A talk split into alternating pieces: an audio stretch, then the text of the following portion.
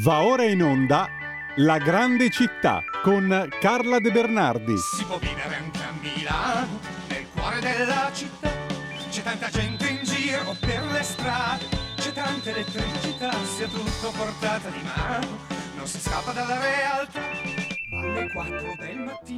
E allora, eccoci qua, come vi dicevo prima, durante la rassegna stampa prende il via oggi una, eh, una riedizione, se vogliamo chiamarla così, ampliata per certi versi di quella che è stata una delle rubriche più interessanti della stagione che si è conclusa, ovvero La piccola città con Carla De Bernardi che vedo già collegata con noi. Buongiorno Carla, innanzitutto.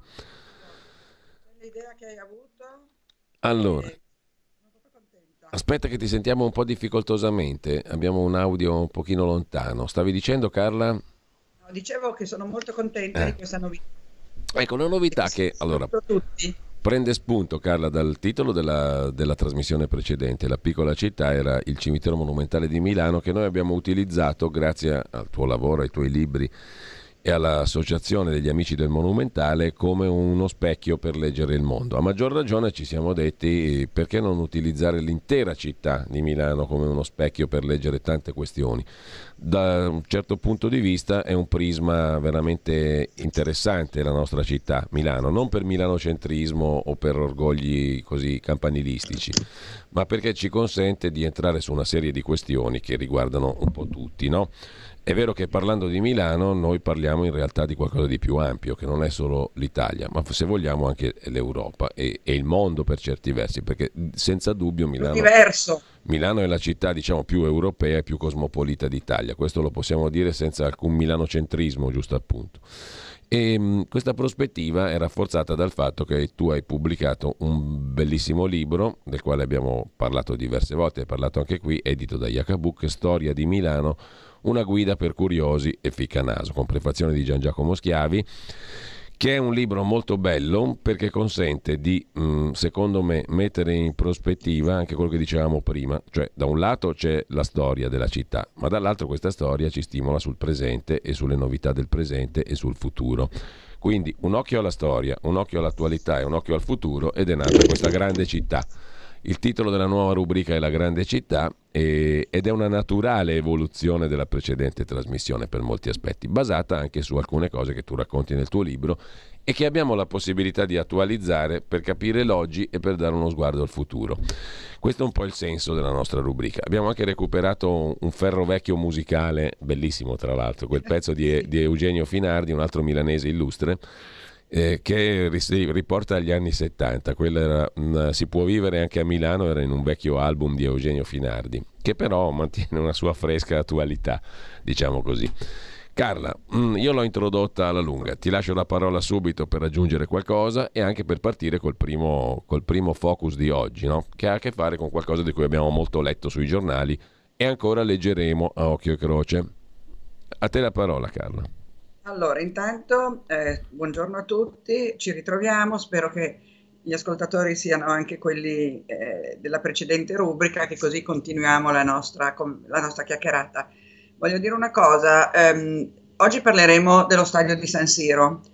Eh, credo che faremo anche una seconda puntata perché c'è veramente tanto da dire e siccome dobbiamo sempre appunto strizzare le cose in un quarto d'ora, il che ha il suo vantaggio perché ti costringe alla sintesi, però per, per alcuni argomenti conviene forse ehm, dedicare magari due eh, puntate in maniera da poter essere abbastanza precisi e esaustivi. E quindi oggi parlando dello stadio di San Siro partiremo dalle origini e poi arriveremo, non so se oggi o la volta Sì. prossima, all'attualità, perché l'attualità cosa ci dice? Poi la riprenderemo, che è in atto un'operazione per abbatterlo. Allora, eh, abbatterlo completamente.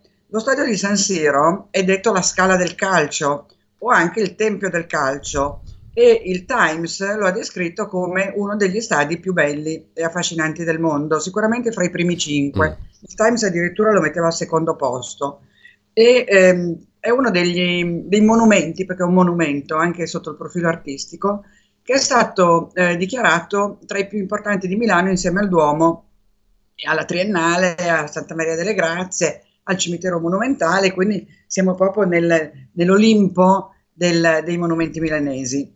Eh, Tra l'altro è stato, tecnica, per parlare invece dal punto di vista tecnico, è uno dei quattro stadi italiani che fa parte di quella categoria che si chiama 4 UEFA, una cosa che eh, ho imparato occupandomene perché non sono certo una esperta di calcio, che è quella di maggior livello tecnico. Eh, quindi ha delle caratteristiche anche tecniche che ne fanno un, uno stadio molto importante.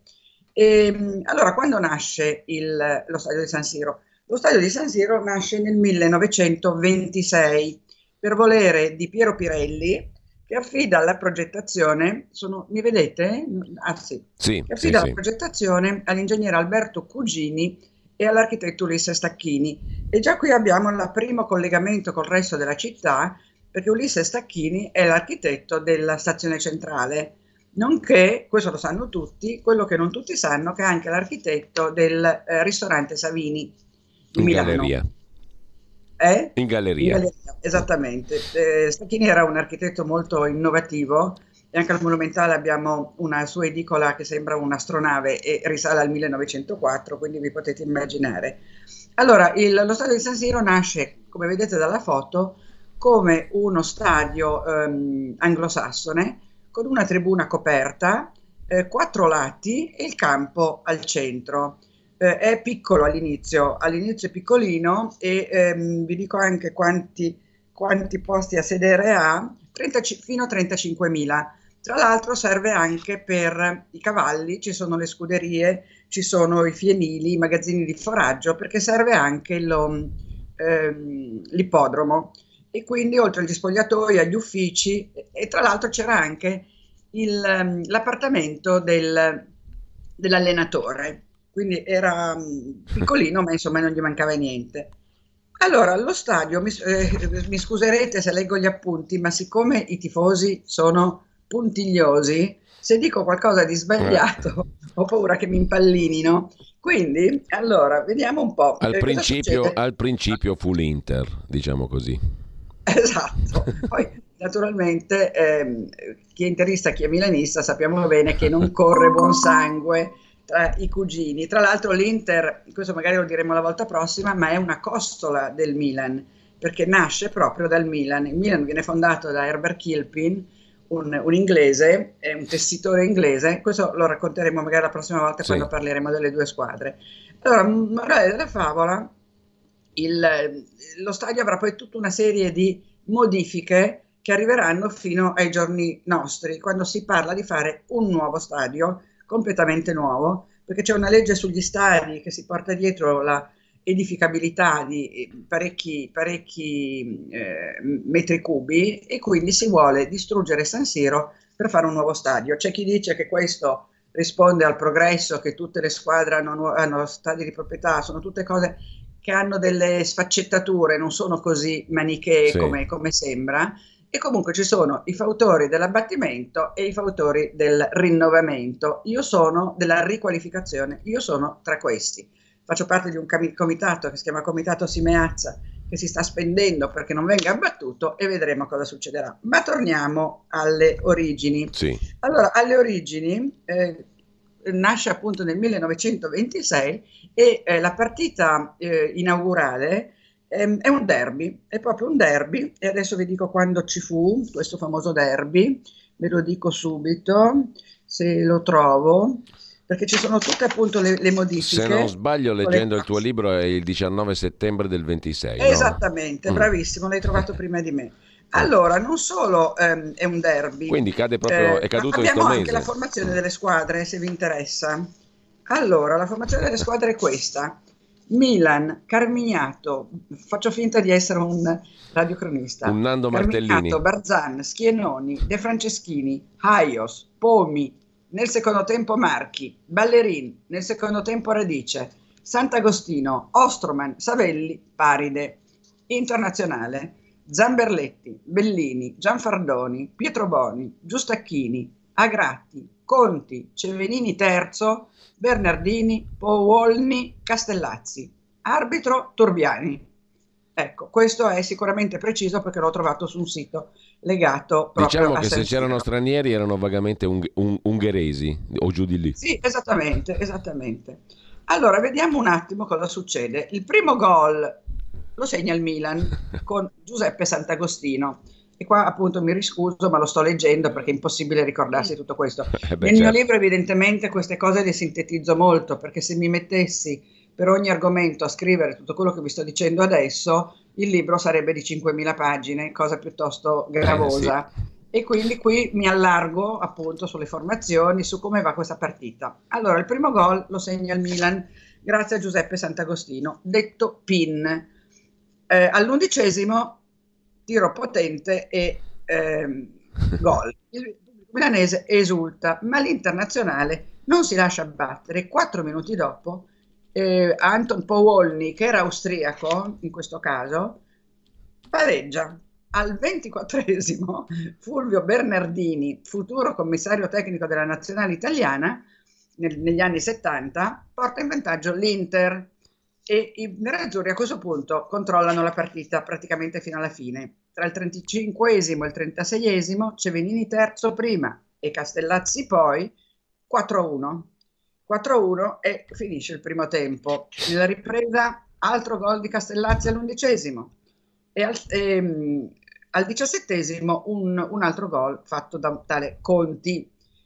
Allora, capite che a questo punto siamo messi molto male, però il Milan al 33 e poi a un minuto dalla fine riesce a fare altri due gol, per cui la fine della partita non è eh, 6 a, a 2 come sembrava, 6 a 1 come sembrava, ma è 6 a 3. Pur sempre un punteggio tennistico, diciamo così, ma insomma esatto, meno disonorevole. Il giorno dopo, 20 settembre, alle 16, Inter e Milan si uniscono per fare un'unica squadra fortissima, si mettono una bella maglia arancione che non era proprio consueta e affrontano i cecoslovacchi nel Deutscher Football Club. E eh, la partita è a senso unico, si dice, perché Powolny e Castellazzi continuano a segnare, fanno quattro gol e eh, tutti nel secondo tempo peraltro e la partita finisce 4-0 e il, i cecoslovacchi sono battuti.